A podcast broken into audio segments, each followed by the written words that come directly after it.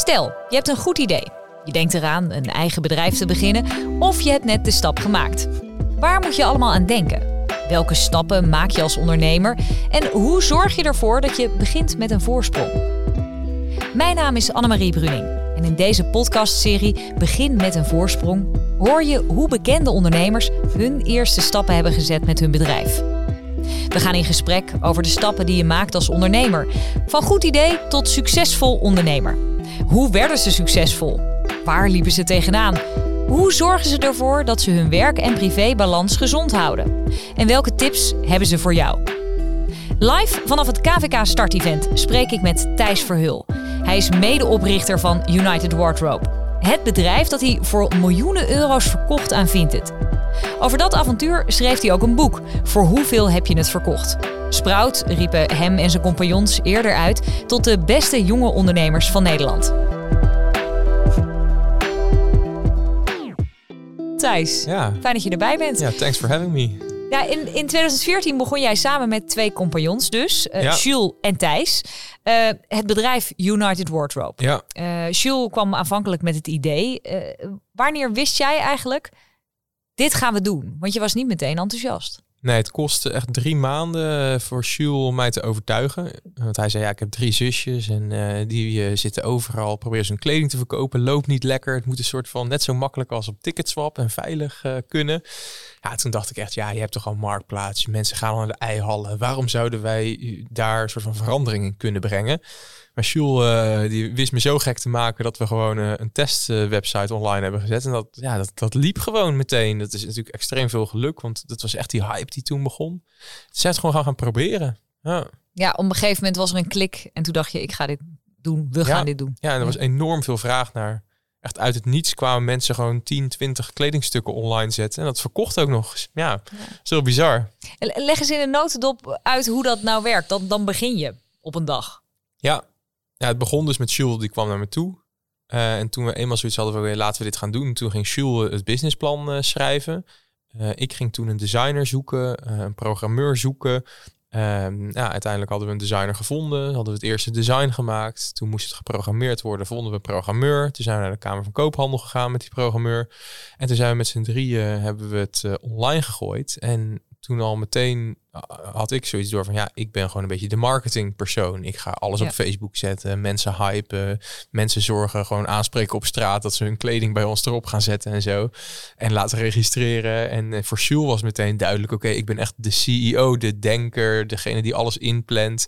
En ja, voor de programmeurs was het duidelijk, moest gewoon geprogrammeerd gaan worden. Dus ja, Jullie was- vullen elkaar echt heel erg aan. Dat ja, wel heel zijn. complementair eh, aan elkaar. Dat Ja. was echt het succes. Daar hadden we helemaal niet over nagedacht toen we begonnen. Ook helemaal niet gecontroleerd van elkaar. Maar dat, dat, dat klikte gewoon. Dat was echt uh, magie. Ja. En ehm, je zegt, we zijn met z'n drieën naar de Kamer van Koophandel gegaan. Ja. Eh, wat, wat ben je toen begonnen? Welke rechtsvorm? Een VOF. Ja, een vennootschap onder firma. Bijvoorbeeld als je een bakkerij wil beginnen of ehm, een tandartspraktijk, denk ik, weet niet zeker. Maar ja, als je zeg maar niet de ambitie hebt om investeerders toe te laten treden en gewoon, ehm, ja, gewoon op ZZP-basis te gaan werken, dan is de VOF vaak de beste rechtsvorm. Hè. Laat je vooral door een accountant daar eh, goed over adviseren. Maar wij waren dus een VOF. En opeens schaalde ons bedrijf, kwamen de investeerders aankloppen en die zeiden, nou, eh, wat is de naam van jullie BV? En toen hadden wij zoiets van, oeh, moet dat? we waren heel jong. En toen moesten we opeens een BV-structuur eh, oprichten. Ja, het kost wel rond de 700, 800 euro per BV eh, om op te richten. Soms al eh, 1500 euro. Dus ja, dat zijn wel kostenposten. Maar ja, als je dat niet hebt, dan kun je niet zomaar een investeerder laten toetreden. Nee, dus het kan ook niet altijd meteen. Nou zijn jullie begonnen met slechts 2000 euro startkapitaal. eh, maar daar kun je toch geen bedrijf mee starten, zou je zeggen? Ja, dat kan dus wel als je goedkope programmeurs hebt of zelf kan programmeren. Eh, je hoeft alleen maar een domeinnaam te registreren en je kunt aan de bak. Ehm, en uiteindelijk hebben we natuurlijk wel veel meer investering gekregen, maar we zijn echt met 2000 euro gewoon begonnen. En ehm, ja, daar, daarmee konden we gewoon ervoor zorgen dat uh, Thijs Slijkhuis toen uh, kon gaan programmeren. Die werkte eerst als ZZP'er voor ons. En uh, die hadden we 3000 euro gegeven om UnitedWardrobe.nl te maken. De beste deal ooit. Want we waren al eerder naar een bureau gegaan. Die zei, ja, het kost 25.000 euro om te maken. dat is toch al verschil? ja, ja, dat was wel een verschil. En Thijs die deed gewoon, die was student en die deed gewoon in de avonturen. Dus het ging ja. niet zo professioneel en ook niet zo snel. Maar het gebeurde wel. Ja. ja. Maar uh, als je begint met 2000 euro, dan begin je redelijk safe. Wanneer denk je, wanneer komt er een moment in je hoofd dat je denkt, ja, ik moet hier meer aan uit gaan geven, ik moet gaan investeren?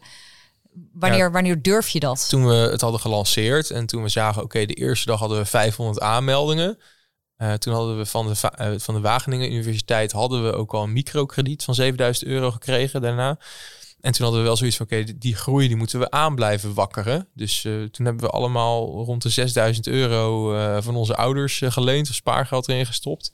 En met dat geld zijn we toen echt de hort op gegaan, de eerste marketing samenwerkingen gedaan. En Thijs Slijkhuis blijven betalen om te programmeren voor ons. Ja. ja, dus ook bij papa en mama aankloppen, dat kan soms ook verstandig zijn. Ja, ja. ja. Makkelijkere stap natuurlijk. Dat is een makkelijkere stap. Ja. ja. Ehm, social media en, en, met name Facebook hè, speelde ook een hele grote rol bij de start van jullie bedrijf. Hoe zetten jullie dat in of toen de tijd? Ja, dus we hadden Facebook echt gebruikt om ons verhaal te vertellen. Van hé, hey, wij zijn drie gasten uit Wageningen. We willen de grootste kledingmarktplaats ter wereld uh, bouwen. Volg ons voor ons verhaal. Dat was een beetje de communicatie. Dan hé, hey, deze pagina hebben we net gemaakt. Wat vinden jullie ervan? Kregen meteen feedback. En toen begonnen we met aftellen naar de lancering. Dus begin januari, iedereen heeft er al zin in. Nog twee weken en dan gaat United Wardrobe online. Dan gingen mensen, oeh, ik heb er zin in. Dan gingen ze dat delen. En dan uh, na twee weken, oeh, nog twee weken. En toen na een week. En toen, uh, toen het nog een week was, gingen we elke dag aftellen. En toen lanceren. Ja, dan betrek je mensen ergens bij. Dan zijn er ja, wel een paar duizend mensen nieuwsgierig wat het nou is wat zo gehyped wordt. En dan ja, moet je natuurlijk wel presteren. En toen ging het online. En toen kwamen er meteen een paar duizend mensen. Toen gingen we offline. En toen werd het weer online gezet. En toen pas gingen mensen het gebruiken. Dus ja, als je mensen erbij betrekt, dan zijn mensen benieuwd. En dan gaan ze ook kijken als je iets online gaat zetten. Ja, dus eigenlijk al voordat je het product hebt of voordat je het gelanceerd hebt, maak het groot. Tease veel. Creëer een website waar mensen gewoon hun e-mail kunnen achterlaten of zo. Ja. En heel veel tease inderdaad. Ja, dan, dan worden mensen enthousiast en dan gaat het gebeuren. Wat vind jij nou echt het, het allerleukste aan ondernemen en wat vind je het allerzwaarst?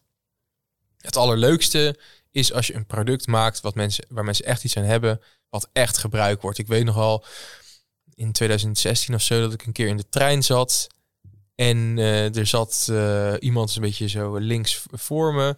En die zat op zijn iPad en die zat gewoon op United Wardrobe te scrollen. Toen dacht ik echt van, wow, dat heb ik gewoon gemaakt. En we deelden ook, uh, we hadden van die tasjesacties. En dan deelden we van die tasjes uit als iemand iets kocht. En dan uh, nu nog steeds zie ik soms mensen met die tasjes fietsen. Denk van, nou, wow, die heb ik gewoon ooit in een envelop gedaan. ja, als je product echt werkt, dat is het allervetste wat er is. Dat, daar kan geen... Geen miljoenenbedrag tegenop. Als gewoon mensen je product kennen en er echt iets aan hebben. Mensen die, wow, ik, ik heb mijn bijbaantje opgezegd. Want ik koop kleding in een tweedehands kledingwinkel. En dat verkoop ik door. Ja, allemaal dat soort dingen. Dat is gigantisch vet als dat gebeurt. Ehm, maar ja, het minst leuke is natuurlijk ehm, op het moment dat echt alles heel groot wordt. Ja, we draaien duizenden transacties per dag. Ja, dan gaan er ook dingen fout. Dus dan moet je goede klantenservice hebben. En dan komen mensen ook soms met klachten die je niet altijd kunt oplossen. Uh, en toen United Wardrobe werd overgenomen bijvoorbeeld, ja, toen waren er heel veel topverkopers um, die eigenlijk een beetje commercieel bezig waren, waarvan het zei, hey, uh, wij willen alleen maar uh, de consumenten bedienen, dus alleen maar consumenten kunnen aan elkaar verkopen. En er heel veel mensen op United Wardrobe die echt een beetje hun business daaraan draaien waren. Die ja, god, nu moet ik naar Vinted en dat lukt niet. Dan moet ik helemaal overnieuw beginnen of het overzetten lukt niet. Ja, dat was een hele moeilijke periode, want dat waren, het was een kleine groep van gebruikers van United Wardrobe. Maar ja, je kan niet altijd iedereen tevreden houden. En of te vriend, weet je wel, voor 99% 99,5% oh prima, vindt het. Nou ja, dat is ook nog eens goedkoper, let's go. Uh, maar ja, er was ook een groep mensen die zeiden, ja, dat United War, waarom hebben jullie het nou verkocht? En ja, dat vond ik persoonlijk wel moeilijk, want het was al heel moeilijk om het te verkopen. Uh, uiteraard heb ik heel makkelijk praten omdat het goed is gegaan. Maar uh, ja, het was toch een beetje ons kindje. Dus het was ook een hele moeilijke beslissing om, om het te verkopen. En ook het proces erheen om dat ook nog eens succesvol te kunnen doen. Ja, en, um, ja, maar uiteindelijk, zeker als je een heel groot bedrijf hebt, je kunt niet iedereen te vriend houden. En dat moet je ook niet willen, want dan ben je jezelf alleen maar voor de gek aan het houden. Dus soms moet je hele harde beslissingen nemen die uh, niet voor iedereen leuk zijn. Nee. Ja, en um, um, dat brengt ons ook een beetje bij de werk-privé-balans. Want daarin moet je denk ik ook beslissingen maken. Heb je in die jaren daar wel eens moeite mee gehad? Ja, verschrikkelijk. Ja, dat... Kijk, als je een, een, eenmaal een ondernemer bent en je bedrijf gaat lopen en het wordt echt groot, dan, en zeker als het United Wardrobe is, 24-7 waren we online. Dus ja, dan had ik een verjaardag en dan eh, stond ik gewoon te kijken op het orderscherm of er wel genoeg bestellingen binnenkwamen. En als er dan geen genoeg bestellingen binnenkwamen, dan ging ik in alles twijfelen. En meteen Thijs Sluikhuis, de programmeur, bellen. Oh Thijs, volgens mij gaat er iets goed. Ja, wat gaat er niet goed? Ja, ik weet het niet, maar er gaat iets niet goed, weet je wel. Ja, dat is gigantisch stressvol. Ja, en dan hoe, moet je... Hoe doe je dat nu? Ja, goede to-do-lijsten maken. Gewoon zeggen van oké, vandaag wil ik dit doen of deze week wil ik dit doen. En ook echt de tijd nemen om te chillen. Kijk, nu kan ik mezelf natuurlijk ook wat meer permitteren. Ik heb een bedrijf verkocht, ik kan wat rustiger uh, in het leven staan. Maar ja, toen ik uh, nog een United Warder had, verdienden we gewoon bijna niks. En uh, moesten we keihard werken. En ik wilde ook nog eens een huis kopen. Nou, dat was helemaal verschrikkelijk. acht keer geboden, steeds maar daarnaast tientallen bezichtigingen. Dat wilde ik daarnaast ook nog eens doen op een gegeven moment heb ik gezegd van nou, ik stop met dat huizengedoe. Want elke ochtend op Funda kijken, dat gaat me niet gelukkiger maken. Want dat lukt toch niet in Utrecht voor mijn budget. Um, en toen ben ik ook wat meer de natuur ingegaan. Ook gewoon ochtends niet direct achter die laptop, maar eerst even rustig de krant lezen, ontbijten. En dan op kantoor pas je ding gaan doen. Ja, dat, uh, je moet af en toe een beetje chillen, anders word je helemaal gestoord. Ja. Als je online business doet. En als we even terugkijken ook uh, naar vooral die beginperiode. Wat is nou echt je grootste ondernemersfout geweest? Ja, dat is toch wel uh, toen we onze tweede investering binnenkregen. Ja, toen zijn we gewoon echt gigantisch veel mensen gaan aannemen. En uh, hadden we dat niet onder controle. Dat was gewoon echt een te groot proces voor ons jonge ondernemers. En um, uiteindelijk was Frankrijk toch wel een veel moeilijkere markt dan we dachten. moesten we daar eigenlijk gewoon stoppen en blijven focussen op België en Nederland. Ja, want jullie gingen Frankrijk Ja, we gingen even Frankrijk veroveren met een miljoen euro. Nou ja, Kijk, als je 24, 25 bent, dan klinkt een, uiteraard is het nog steeds gigantisch veel geld, een miljoen euro. Alleen heel Frankrijk veroveren met 1 miljoen euro. Ja, er wonen 80 miljoen mensen. Dat is niet eens een euro per persoon. Ja, dat gaat gewoon niet lukken. Ja, misschien als je een niche product hebt uh, met vishaakjes of weet ik veel wat, dan kan het lukken. Maar niet als je een product hebt wat gewoon heel Frankrijk moet gaan gebruiken. Ja. Want dat is United Wardrobe en vindt het zijn massaproducten. Ja, dus dat was echt een fout. En toen hadden we gewoon gigantisch veel mensen op kantoor. Ja, toen moesten opeens best wel veel mensen gaan ontslaan. Omdat het anders gewoon niet werkbaar meer was. Uh, zeker niet in Frankrijk. Ja, en dat is gigantisch moeilijk. Uh, weet je, normaal ontsla je iemand uh, als hij niet op tijd komt, als hij zijn werk niet goed doet. Maar al deze mensen, die waren gewoon gemotiveerd en keihard aan het werk. Ja, ja dat is gigantisch moeilijk om te doen. Nachten van wakker gelegen. Hè? Ja, kan ik me voorstellen.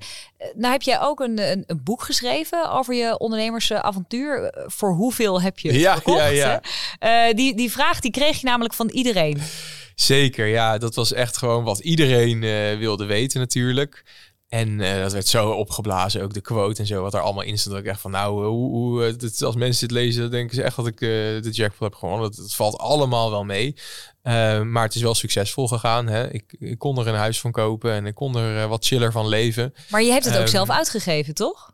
Het boek heb ik zelf uitgegeven, ja, klopt, zeker. Want dat was de vraag die iedereen stelde. Iedereen die kwam naar me toe op de verjaardagen, uh, weet ik veel wat, op LinkedIn. Iedereen zei, ja, maar voor hoeveel heb je het nou verkocht? En dat mag ik niet zeggen, want Vint is bezig met heel veel andere bedrijven opkopen. En als andere bedrijven weten wat wij waard waren, ja, dan kunnen ze zeggen, ja, United Ward was zoveel waard, dus dan willen wij zoveel hebben. Dus dat is de reden dat ik het eh, contractueel niet mag uh, vertellen. Of überhaupt bijna niet over de deal mag praten. Maar uh, ik heb het wel aan Thomas, de CEO, een goede vriend van mij. hij is CEO van Vinted. Toevallig ook eens een Nederlander. Het is een Litouws bedrijf, maar een Nederlander is CEO. Hè? in marktplaats en handelen zijn, uh, zul je zien dat overal ter wereld Nederlanders uh, zitten in de managementteams. Um, en uh, toen heb ik wel even gecheckt, ja, kan ik het allemaal zeggen in mijn boek? En zo zei ja, ja, mooi boek. Uh, hij staat ook op de cover uh, dat hij het aanraadt. Dus, ja. ja, en, en dan is het zo, je, je gaat het dan ook weer zelf uitgeven. Je bent ja. echt wel gewoon, je wil, je wil dit soort dingen allemaal zelf doen. Geen uitgever erbij. Ik kijk wel waar het uitkomt. Hoe, ja, ik wilde gaat wel, dat in je hoofd? Ik wilde wel een uitgever en ik heb er heel veel gesproken. Ook met een paar had ik bijna een deal gemaakt. Maar dan, uh, ja, dan was ik misschien een beetje te arrogant of dan had ik te groot ego en dan wilde die uitgever dit. En dan zei ik, nee, dat is veel te weinig, anders doe ik het zelf. En toen op een gegeven moment zei één uitgever, nou, Thijs, dan moet je het lekker zelf doen. zei ik, nou, oké, dan ga ik dat gewoon doen. Uiteindelijk, ja, echt gewoon maanden werk op mijn hals gehaald natuurlijk. Want ik moet zelf een redacteur hebben. Je moet zelf een designer fixen. Je moet zelf het laten printen. Je moet zorgen dat het op bol.com komt, op Amazon. Ja, dat was uh, toch wel heel veel werk wat ik uh, toch een beetje te snel had besloten. Maar ik dacht, ja, ik, nu heb ik het gezegd en ik heb de tijd ervoor, dus uh, let's do it. En achteraf ben ik heel blij. Maar ja, als ik maar tien boeken had verkocht, dan was het misschien geen goede investering geweest. Want het kostte toch wel ja, best wel veel geld om dat allemaal zelf te doen. Ja. Maar uiteindelijk heb ik toch best wel wat boekjes verkocht. En ook heel veel mensen hebben het luisterboek geluisterd of de podcast op Spotify. Dus ik ben heel blij dat ik het zo heb gedaan uiteindelijk. Leerzaam proces. Ja, zeker. Um, even afrondend. wat is nou jouw, jouw belangrijkste tip? Wat, wat wil je de luisteraars van deze podcast echt nog even meegeven uit jouw uh, ervaringen? Ja, doen, doen, doen. Gewoon, weet je, gebruik een paar avonden om een businessplan te maken.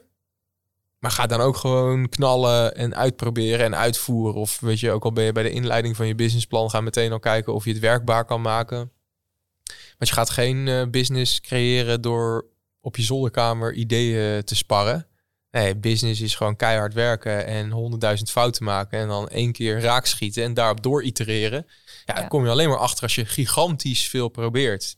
Als je kijkt naar Amazon, wat zij allemaal hebben geprobeerd. Ze hebben supermarkten geprobeerd te lanceren. Ze hebben telefoons zelf proberen te maken. Ze is allemaal fout gegaan. Maar uiteindelijk zijn ze toch uh, een van de grootste bedrijven ter wereld geworden. Ja, dus proberen en naar buiten. Zeker, ja. Thijs Verhul, dankjewel. Leuk dat je luisterde naar deze podcast. De KVK krijgt veel vragen over starten.